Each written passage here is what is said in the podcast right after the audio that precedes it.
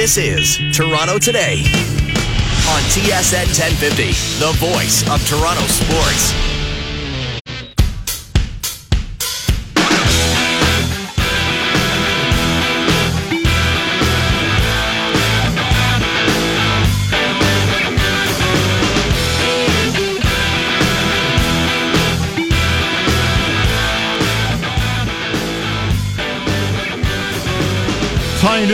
This is Toronto today on TSN 1050. Mike Hogan with you for the next hour. Coming up at the bottom of the hour, more baseball talk.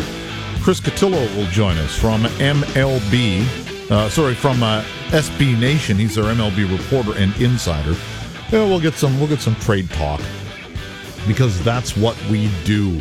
Uh, we'll uh, we'll keep you up to speed on uh, what's going on as far as the trade deadline is concerned, and we'll get some Blue Jays talk in, obviously, uh, over the course of uh, that discussion. Uh, also, I can't tell you how pumped I am for this, as uh, as Dan Riskin and Ziya Tong from Discovery uh, are going to join me at twelve fifteen. It is uh, it, it it is not everybody's cup of tea. I get it. But I think everybody, to some aspect, not named Joe Narsa, our producer, has some intrigue about Shark Week. It's just out there all the time. The uh, the publicity campaign for it is obvious, and it's just it's omnipresent. And if you are into uh, science at all, if you are into sharks at all, even just a little bit, are curious about these little beasties, um, then uh, this is a great week for you. Bottom line. And now this, I don't want to call it a gimmick. That's unfair. But they, they, they, they try to look for a different angle every year on how to get attention. And Michael Phelps is going to race a shark. I don't know how. I hope he doesn't get eaten. Usually sharks don't do that. Sometimes they do. I hope he doesn't get bit. But he's going to race a shark which to me is very intriguing. I don't know if um, if Dan and Ziya know how they're going to do this, but they're going to do it. And we'll find out about uh, 10 minutes from now. Uh, also, uh, talk aplenty about a now former member of the Toronto Raptors. And we've seen a few guys come in. CJ Miles is here now. I guess that's the big acquisition. But Pat Pat is gone and PJ Tucker's gone, and Cory Joseph is gone, and DeMarre Carroll's gone. And when we had him on uh, the day after it was official, um, Josh Lewenberg uh, and he have a fairly good relationship. Uh, obviously, uh, Jay Lou covers the team, gets to know the guys fairly well. So he came on, and uh, we he he didn't go all angry departed player on us. He talked about the fans. He talked about you know he did. Uh, he talked about the injury problems. He was fairly open, but he didn't really start spewing venom, which he had done subsequently. And there are a lot of guys who probably are saying, "Well, good, he's venting on his way out the door. Good for him." There are others who are saying, "No, no, no, no, no, no. Don't do that. Just just leave." It didn't work out here for several reasons. That's one of them, the injuries. But just go out out the front door. And on the jump yesterday, Stephen Jackson and Paul Pierce were on the program, and uh, well, they weren't really thrilled with the way DeMarre Carroll left town. This is what happens when we give everybody a voice. Like, come on, leave it alone. You left Toronto. You're in the Nets. Be happy there. Just be happy. Don't, Don't take criticize, shots right. at Toronto now that you're gone. Understand you're a role player. You, you do what you got to do. But I'm gonna hand it over to Jack, and you Just tell let him. really Let him how go. it is. Let him tell go. him how it is. Let him go. Go. DeMarre Carroll, why are you even talking? if anybody passes you the ball, you should be happy. Play defense. You're Bruce Bowen. Just go in the corner, shoot threes, and be happy. You shouldn't even have an input. You're not good. You got you, 70 You can shoot million. threes in Okay. the corner. It's not that and you- he's not good. He's he- he's not good enough to have an opinion. He's not good enough to have an opinion. It's a good line. I don't know if I subscribe to that theory or not, but it's a good line. You're not good enough to have an opinion. Stephen Jackson. Masai Ujiri was on overdrive, and um, he was talking about the expectations with DeMarre Carroll.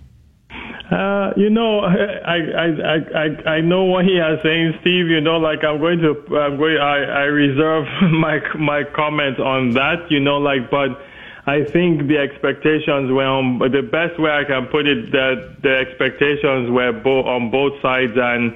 Um, did he meet ours? You know, like it's questionable. Did we meet his? It's questionable. You know, like, and I say sometimes the best way to do this is be happy with your next environment, you know, like and go try and make it work and be thankful for the one that you just left, you know, like that's that's how I would approach it.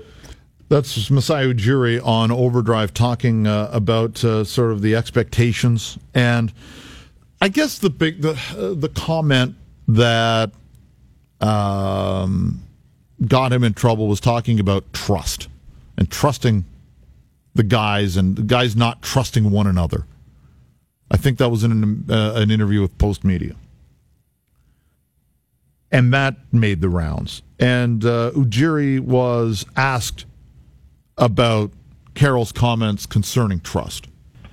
Um, maybe it's maybe there wasn't more trust on him. You know, like uh, I feel that uh, it's just like I said in my press conference. There's uh, in a working place, you are going to have ups and downs, you know, like, and um, it doesn't matter where you go. Where he's gone to Brooklyn, they will experience that, you know, like where he was in in Atlanta, he he, I'm, I'm sure he experienced that, you know, like if not, why would that? Why did he leave? You know, like there, you know, there's so many things that come up in in, in working situations and where we are That you have to weather through them. You know, um, last year we had a successful season. DeMarre only played 42 games. The, I mean, the year before, and we went to the Eastern Conference Finals. So, you know, we can we can pinpoint uh, different things. You know, uh, but it doesn't mean that the year we went to the Eastern Conference Finals does not mean that we did not have up and down ups and downs, and you know, they were not difficult times. You know, so.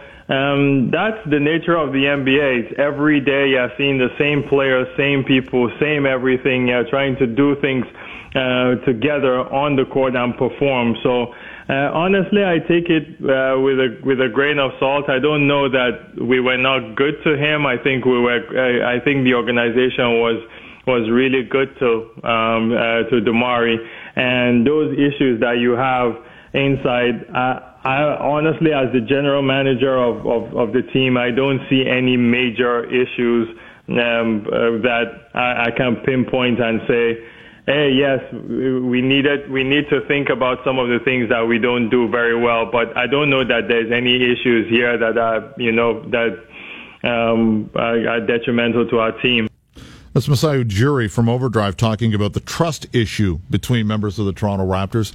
I'm thinking if if you're a general manager or a coach who aren't in the room all the time. They see the guys at practice.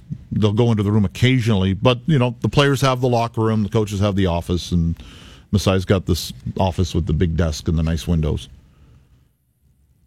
You you have a hunch what's going on in the room, but you don't know what's going on in the room. Even if you have guys in the room who are coming back to you, if you have a captain uh, or a, a veteran leader that is trying to make sure that all is well between front office and players, and the front office and the coaching staff have some idea about what's going on. Um, you're not going to tell them everything if you're the vet. You're just you're not going to go there unless things are really, really, really bad, and you have to go in and say, "We got to talk." I don't know how often that happens. So to hear him talk about the trust, it's difficult. It's a difficult situation for the GM to be in because he hears things, but he doesn't know for sure. He can have a good inkling. He can be told things, but he doesn't know. I'm just sorry that he's uh, that there's a little bit of uh, bad stuff going around with Carroll right now that the uh, the mojo on the way out isn't great because I, you know when he came in I was really excited. It didn't work out. Okay, move along, make up for the error. Seemed like a good signing at the time. That just didn't work out. Uh, when we come back, we will. Uh, I'm I'm pumped. It's Shark Week. Dan Riskin, Ziya Tong from Discovery, from Daily Planet, joining us to pump up what should be a spectacular week, as it always is on Discovery. Uh, this is Toronto Today. I'm Mike Hogan. This is TSN 1050.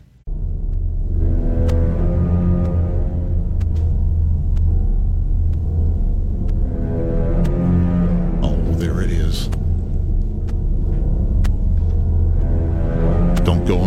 it is. Don't go in the water. 14 minutes after 12 o'clock. This is Toronto Today. Mike Hogan in for Gareth Wheeler. And I am lucky to be in this week because. Because we've got cellos. Yes, we have cellos. Who knew cellos could be so frightening? Uh, you see them on Daily Planet, on Discovery. Dan Riskin, Ziya Tong joining me in studio because it's Shark Week. Yes.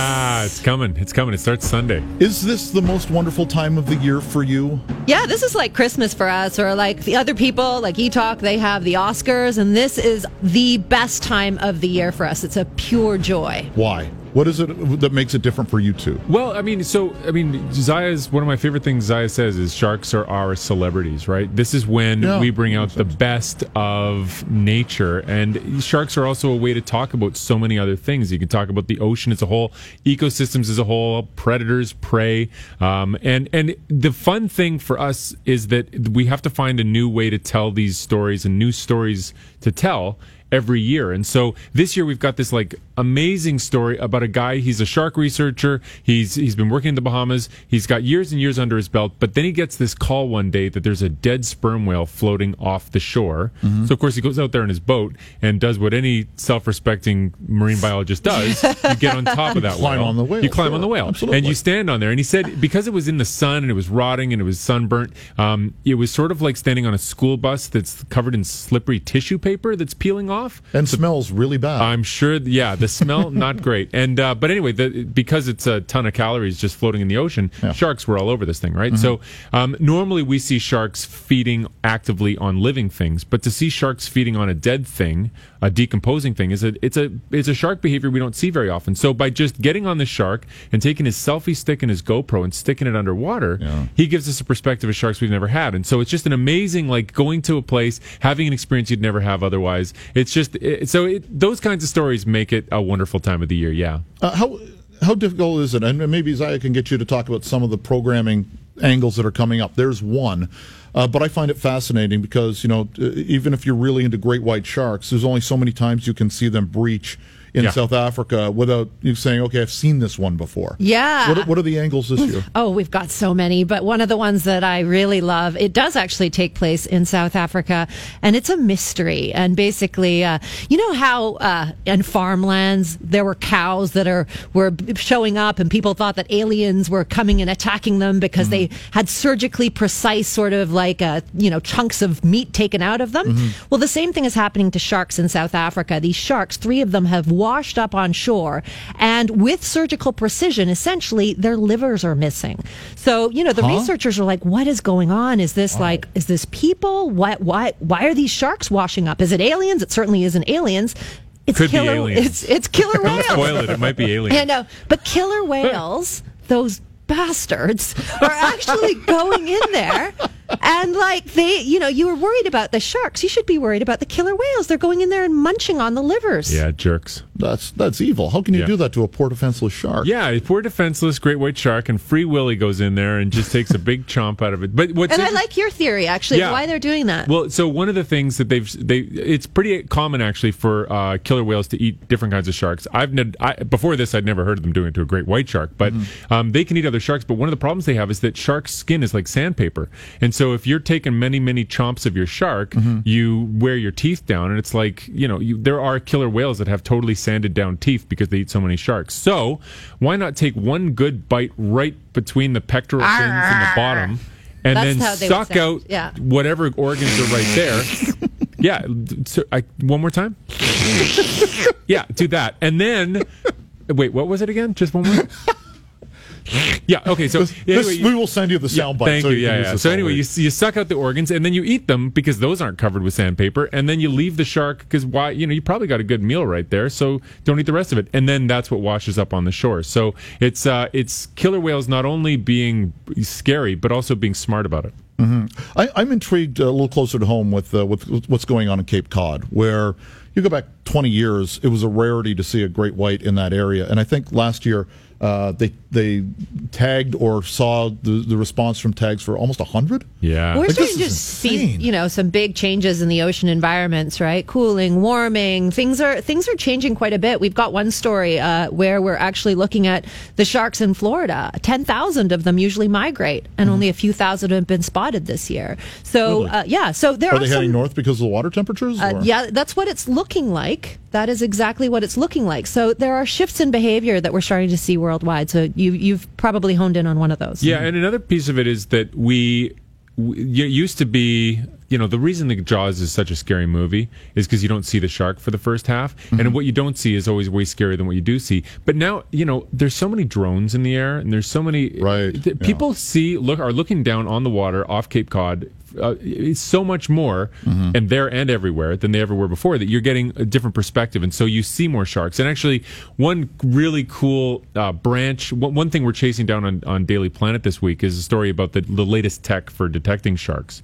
And you know, once you've got a shark and you're you, you're tagging it, you can put a little pinger in it so that when it swims by an automated buoy, you Yeah. know that the shark was nearby, and you can see where they go, and they can send GPS. But there's a simpler tech that I just think is the coolest thing in the world, where you basically get a drone and you put it over a beach where there are surfers. This is in Australia, mm-hmm. and it flies a pattern and it just looks down in the water, and then it's got a camera and it's got a machine algorithm to detect the shape of a shark. And if it sees a shark, the the drone beeps. So these surfers that are out in the water just have a drone flying over them. They ignore it, but if it beeps, they get out of the water. It's the smartest thing That's in the in- world. That's ingenious. Yeah. That's fantastic.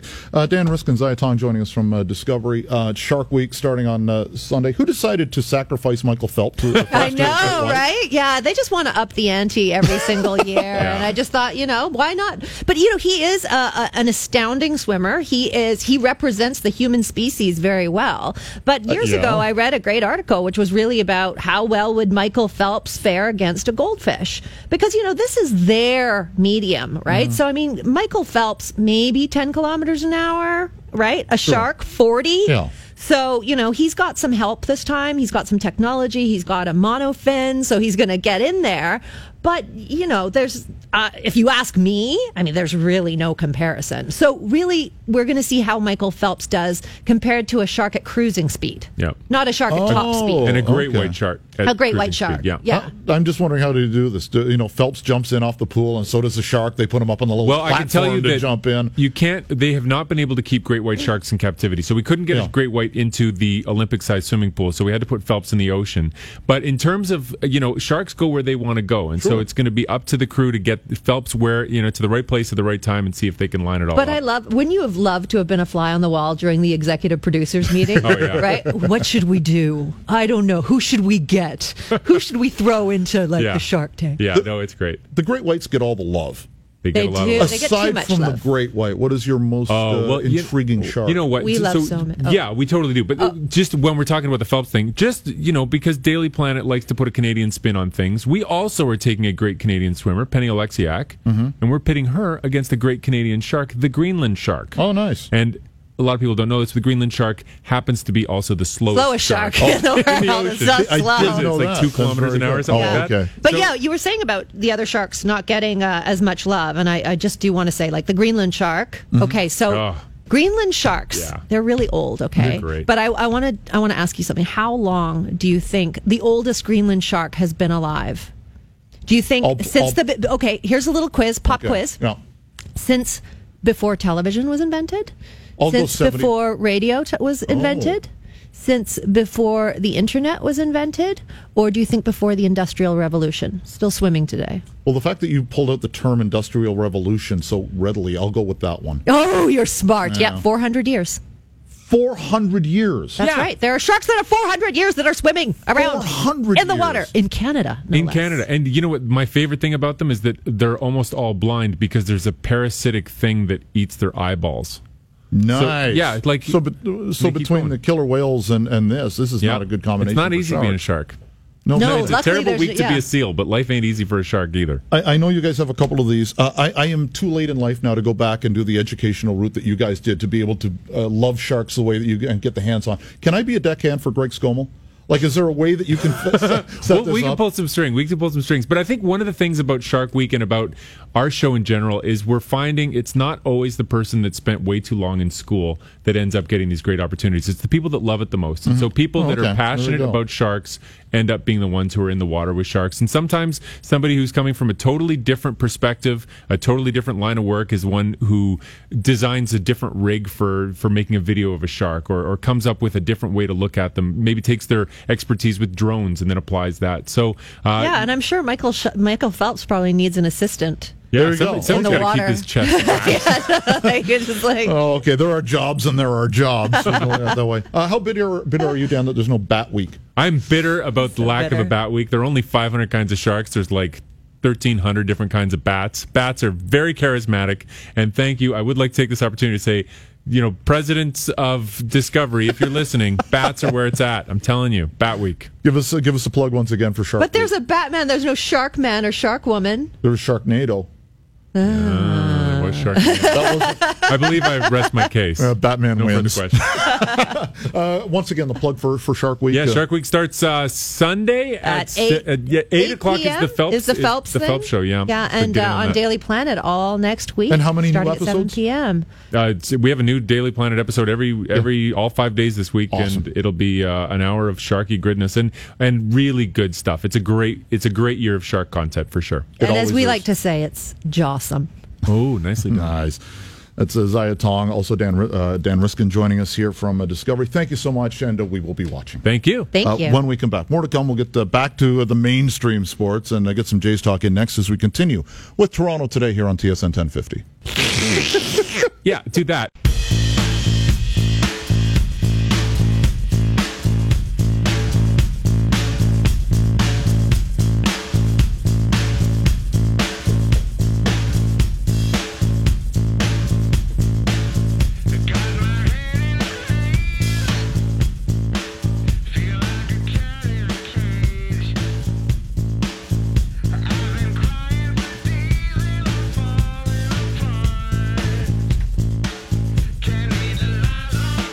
It's 1230. This is Toronto Today. Mike Hogan with you, in for Wheels. I have a little bit of hearing loss. I'm blaming most of it on Big Sugar. I don't know if you ever saw Big Sugar live or seen Gordie Johnson post Big Sugar live. Loud. Awesome live. Very loud. Uh, my thanks again to uh, Dan Riskin and Ziya Tong for uh, dropping by and spending uh, some time with us talking about Shark Week, which begins on Sunday. Uh, that was. The, the off uh, the off air conversation was was equally as entertaining as as we were talking about some of the aquariums and just some of the stuff. Our family's really into it to the extent where my wife and I went down to to Cape Cod a couple of years ago just in case like right to Chatham, Mass, where there's like all of these great whites. There's a there's this giant sandbar right across from the main harbor, sort of the entrance into the into the port, and filled with seals. Protected in Massachusetts, they can't cull the seals. So how are the seals, or at least the seal population, being somewhat dissipated? About hundred great white sharks in the area. That might do it. They just it's a smorgasbord for the sharks. So it's a, it's a, it, it- it's fascinating stuff. It, it is to me, anyways. And I hope that if you've never seen Shark Week, if you are as uh, unenlightened, shall we say, as Joe Narsa, our producer, when it comes to the the greatness of the great whites and all sharks, uh, give it give it a shot, or give it a shot rather at uh, at Discovery. And uh, again, thanks to Dan and Ziya for coming in. Um, back to baseball. We're going to have uh, Chris Cotillo join us from SB Nation in a couple of moments. Uh, but the the story here in Toronto obviously is uh, the blister. Steve Phillips was on with the guys on the morning show today. Cauz was in for Naylor, Landsberg here as always, and uh, Steve Phillips talked about Sanchez's issue. when that blister starts to form, especially when you've had it before, you try to compensate. And in baseball, as a pitcher, everything is so finely tuned that if if you have a sore calf muscle it can mess up the way you throw the ball because the, the, the legs are the foundation of the delivery.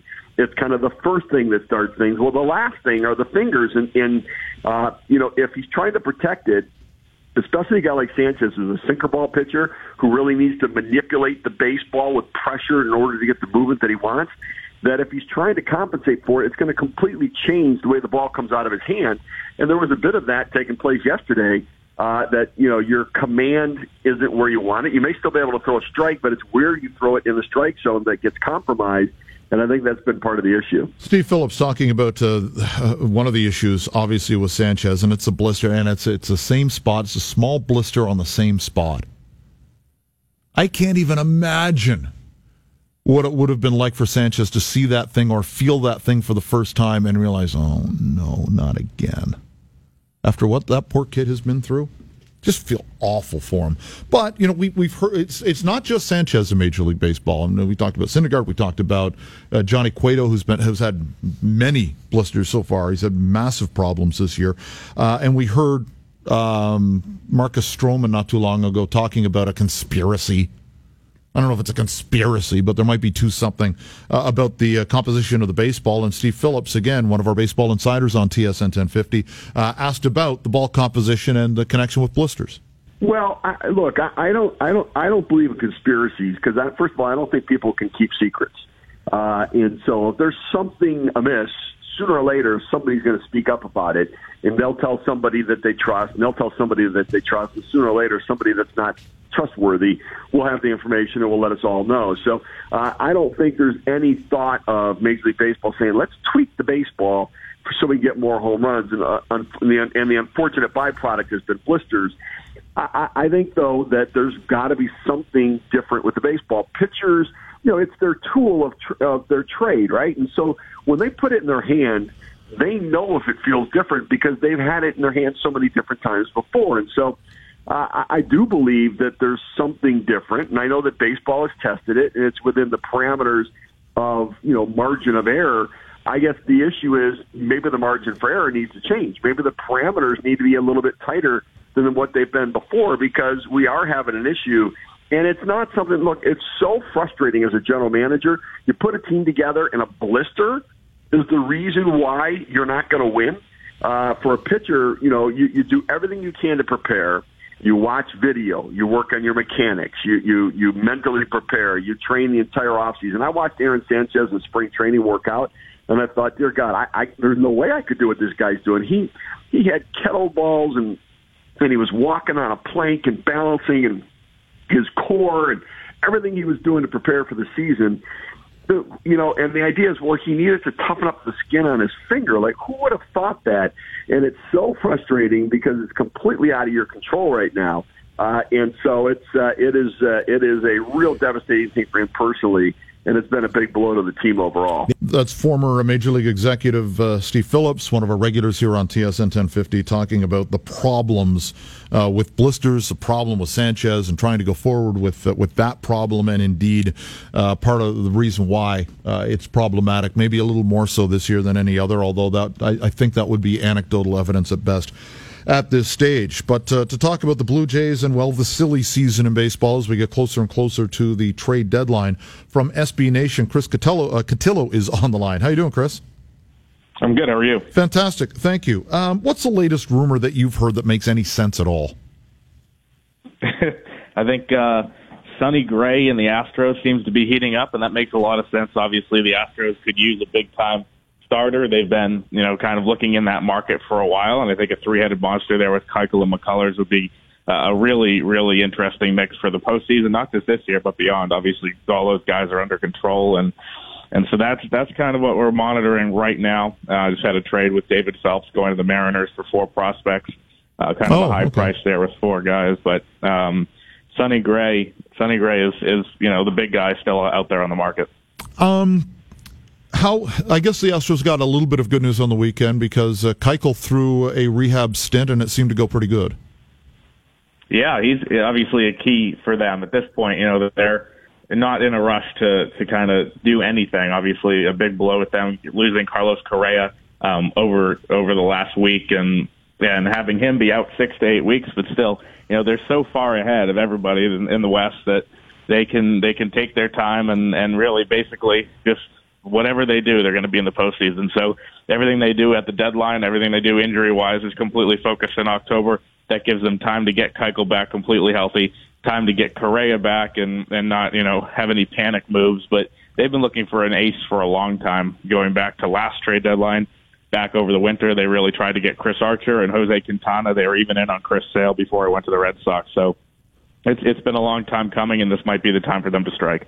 Uh, Chris, uh, since we're sitting in Toronto, I may as well go with the Blue Jays near the top, and, and I guess the other end of the American League standings from the Astros. Uh, you wrote uh, the other day that you don't expect any non-rental players to be moved by uh, the Jays. Have you heard anything in the in the last couple of days that would counter that theory? No, yesterday I checked in, and and the Blue Jays basically are sticking by that line of you know we're not willing to trade controllable players um, unless we're extremely overwhelmed or really overwhelmed. I forget the exact phrasing, but basically, you know, I wouldn't expect to see Donaldson or Stroman moved or any of those guys. Osuna, I think it, for them, they're looking to contend in 2018. That's that's kind of been the company line for the last couple weeks, and and because of that, you know, they're going to keep those guys around. The only way that they could possibly make a move with some of those guys is if they got a really high end uh, package that blows them away and it's a package that includes major league talent or triple A talent that's you know high prospects who are close to the majors and could be promoted. So I at that this time of year, you really don't find those kind of guys available. You don't find teams you know willing to make offers. If you look at all the basically all the big prospects that have been traded in the last couple of weeks, the guys the Cubs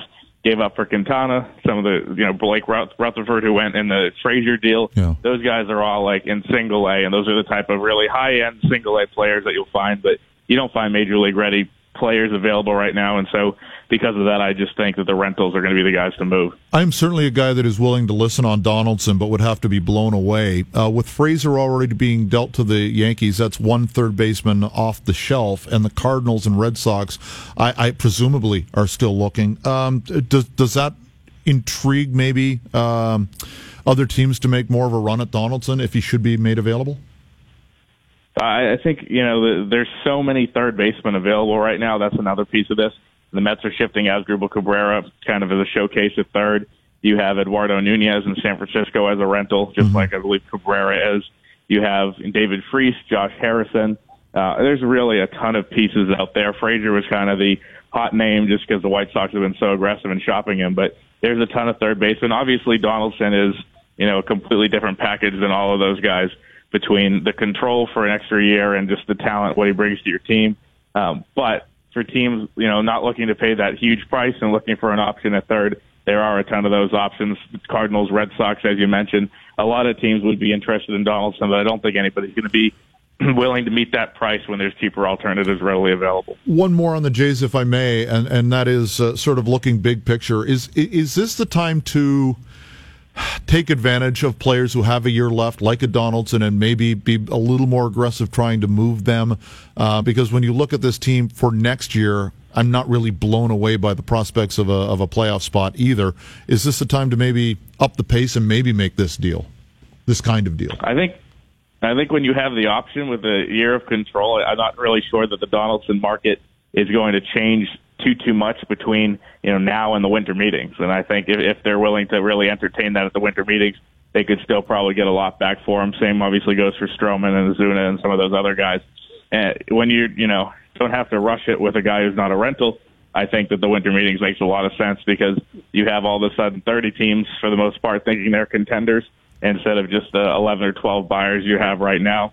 But the, they're they're saying they want to contend next year, so that would seem to indicate that they're not looking to make those deals over the winter. It will be interesting to see if they make additions over the winter because you know there's there's there's some pieces in that farm system they could move, but you don't mm-hmm. want to deal a Bichette or a Guerrero or Alford or any of these guys that we've yeah. seen um, for a run in 2018 when nothing's certain, especially in a strong division. They're in a really tough spot. Obviously, I think if they can just get some value for their rentals, which is really tough because they haven't been performing well, then then that will be kind of a good start. But it is a really tough position.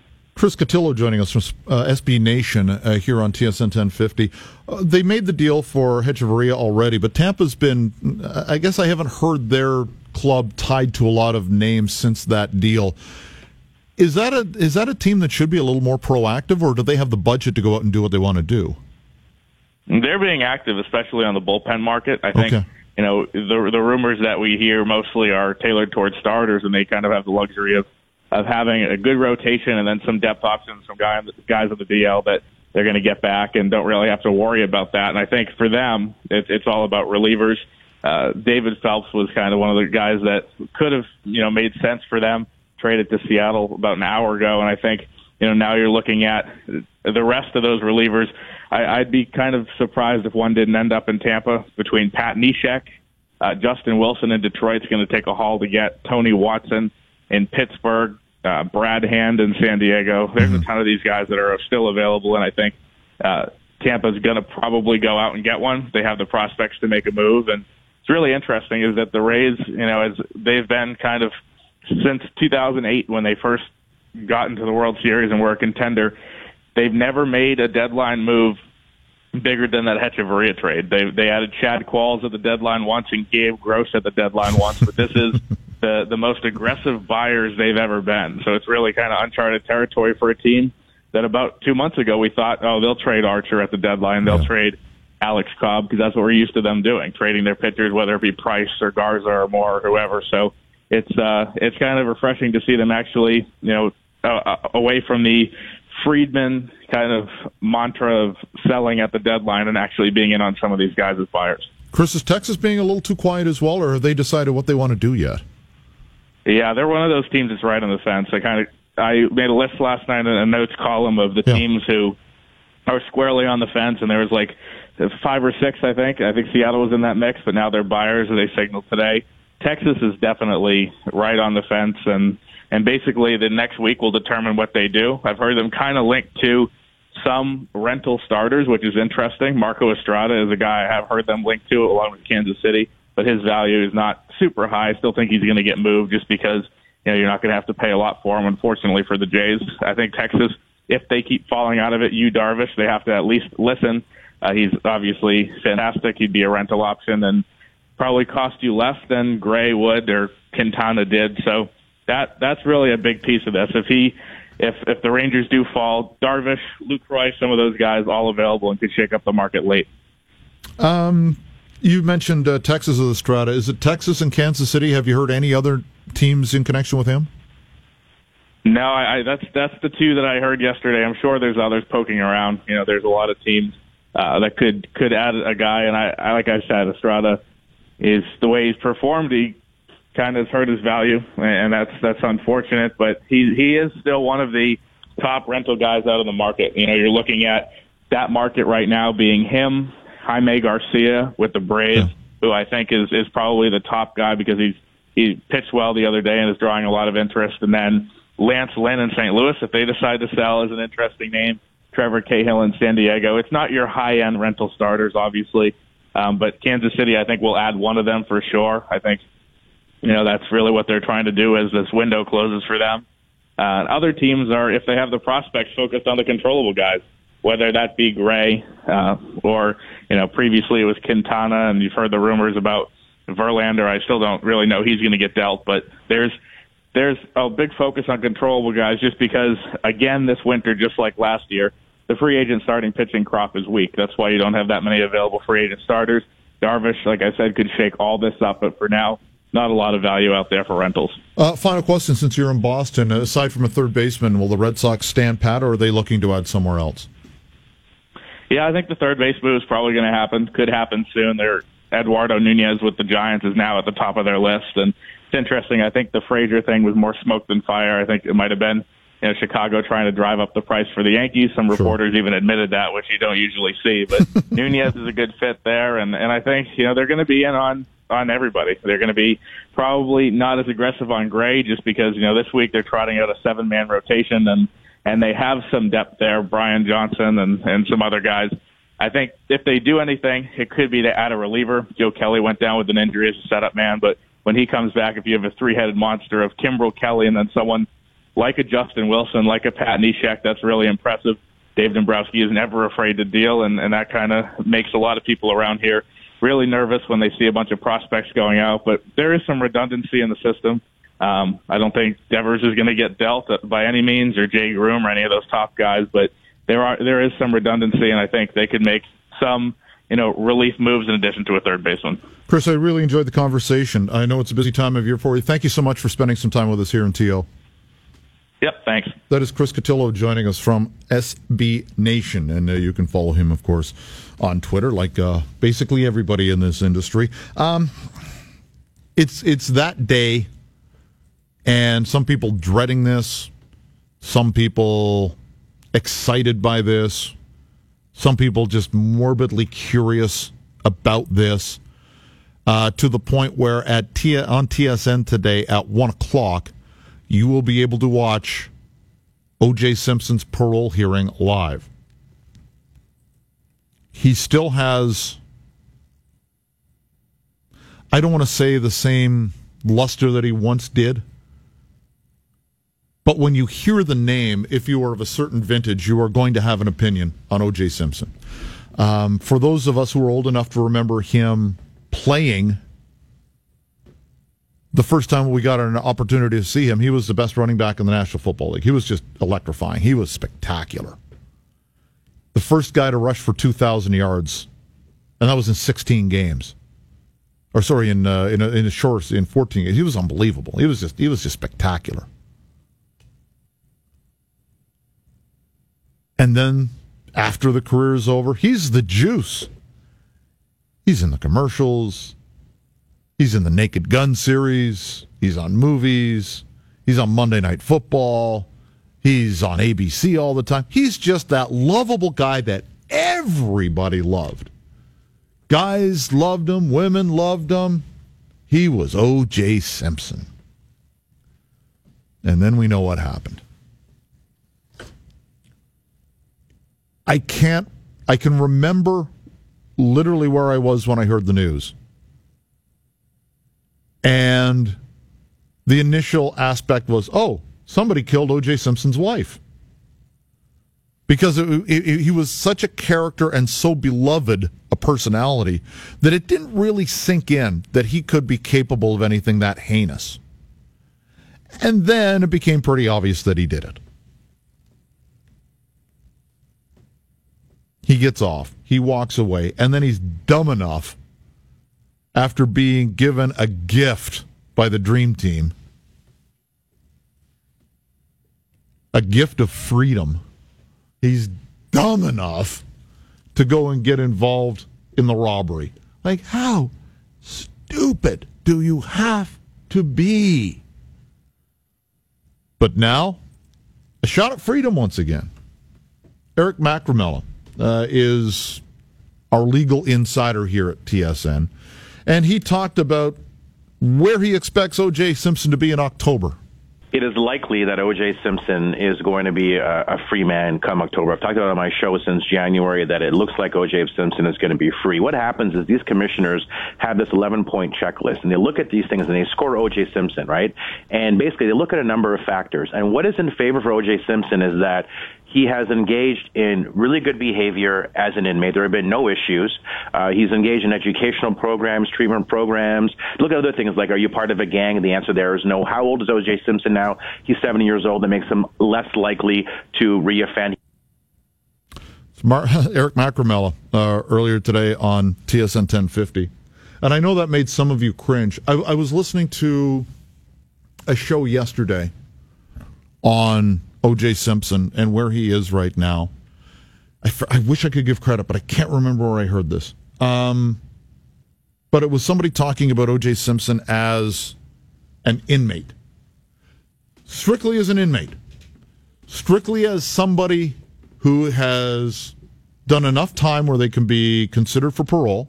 This is based solely on the robbery conviction, has nothing to do with the murder, which, like it or not, he was acquitted of. No double jeopardy, can't be retried. Or there is double jeopardy, can't, can't be retried. So now you've got O.J. Simpson as an inmate. And apparently, and you just heard Eric touch on it, He's been a model inmate.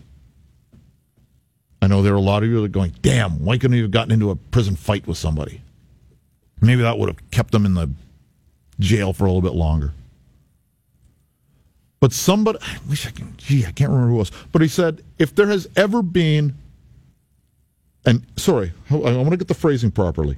He said, if you're not going to release O.J. Simpson on parole, you're never going to release any inmate on parole because he's checked all the boxes on what has been expected of him in prison that he can go free. Like getting the penalty in slapshot. You serve your time, then you get free. But that's where we are with O.J. Simpson right now. Some of you may like it, some of you may not like it. Should he be in jail from essentially decapitating his wife? Hell yes. But he wasn't convicted. There is a chance that uh, he might not get parole. This is Eric Macramalla talking about why OJ may not get good news today. And one of these aggravating circumstances is just do you believe this person is a threat to the community? Now, while I think he'll be released, this is really important. He's got a prior conviction for uh, beating uh, Nicole Brown Simpson. He was found guilty in a civil lawsuit filed by the Goldman family, and the commissioners can look at that. He was convicted of armed robbery and kidnapping. He clearly, clearly has a temper.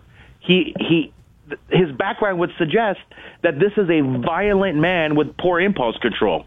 And so the commissioners may look at this and say, you know what, we're not entirely comfortable. Again, unlikely, but the aggravating circumstances, Michael and Matt, this to me is the key, and this to me is the most interesting part of this hearing. Eric Macramel on today. You heard Michael and Matt, Michael Landsberg, Matt Cauz in for Dave Naylor on the morning show. And here's one more from Eric. Uh, again, legal eagle uh, here on TSN 1050. Uh, he just says that OJ's case is another instance where justice has not been done. But when he went before Judge Jackie Glass, when Judge Jackie Glass sent him to jail, he just said, Oh, I didn't know what I was doing was wrong. Of course, that is complete nonsense. The bottom line is this he is going to get out of jail in all likelihood, and this is another instance, this is yet another instance where justice has not been done. There we go. Fairly strong words from somebody who's never shy of opinion. Eric Macramalla here on TSN 1050. Uh, getting ready to turn over to Scotty Mack. He's going to be uh, in on that. I just want to ask guys on the other side of the class uh, once more time, uh, one more time. Joe Narcis, our producer, Michael Skrizniak, Skriznasty, our technical poobah. When you hear O.J. Simpson's name, because uh, you guys aren't old enough to have seen him play, um, I don't know if you've seen any of the movies. When you hear the name, what do you think of? I think originally it was the actor who was uh, charged for potentially killing his wife. So you you think of Naked Gun? Yeah. O.J. Yeah, Simpson. 22 and a third. Yeah. 33 and a third, wasn't it? Uh, yeah, that's Yeah. yeah, you're right. You're right. Okay. 22 and a half. I'm sorry. it was a good movie. Apparently. Uh, Skriz, I say O.J. Simpson, you say Uh, second best Buffalo Bills player ever. behind Maybe Jim Kelly. Bruce Smith. Oh, yeah. I, I, Okay, hon- offensive, yeah. honestly, O.J. Simpson is the best Buffalo Bill of all time. I can I can say that very matter of factly and not. I don't think you could talk me out of it. As great as Kelly and Smith and and you Thurman know Thomas. Andre Reed and Thurman Thomas. Say it's so many guys on that on that uh, Super Bowl run. Four years in a row they get to the Super Bowl. It's pretty remarkable. O.J. Simpson was their best player. He was spectacular, just unbelievable. Great college player too. Oh, I, I'm not old enough to have seen him at USC, but you see, you know, you do you read up on it, or you see the highlights, or you know, even when they're doing one of these retrospectives, like the ESPN look at O.J. Simpson, which was, if you haven't seen that, by the way, oh my lord, O.J. was O.J. Made in America. I think was the name of the uh, the, the thirty for thirty. I, I know it's a long, it's a it's a major time commitment because I think it's nine hours. Uh, it's worth it, and they could have done another nine hours very easily. And I believe Um, it won an Oscar too. Oh, it's just it was spectacular. It was so damn good. Uh, it deserved any accolades that it received, but uh, uh, we'll find out what happens. Uh, you will be able. I don't know if they'll dip into that as, at all today on the show, but Scotty Mack will be dealing with that. Uh, thank you, Joe. Thank you, Skriz. I'm back tomorrow. Scotty Mack coming up with uh, his program between one and four here on TSN 1050.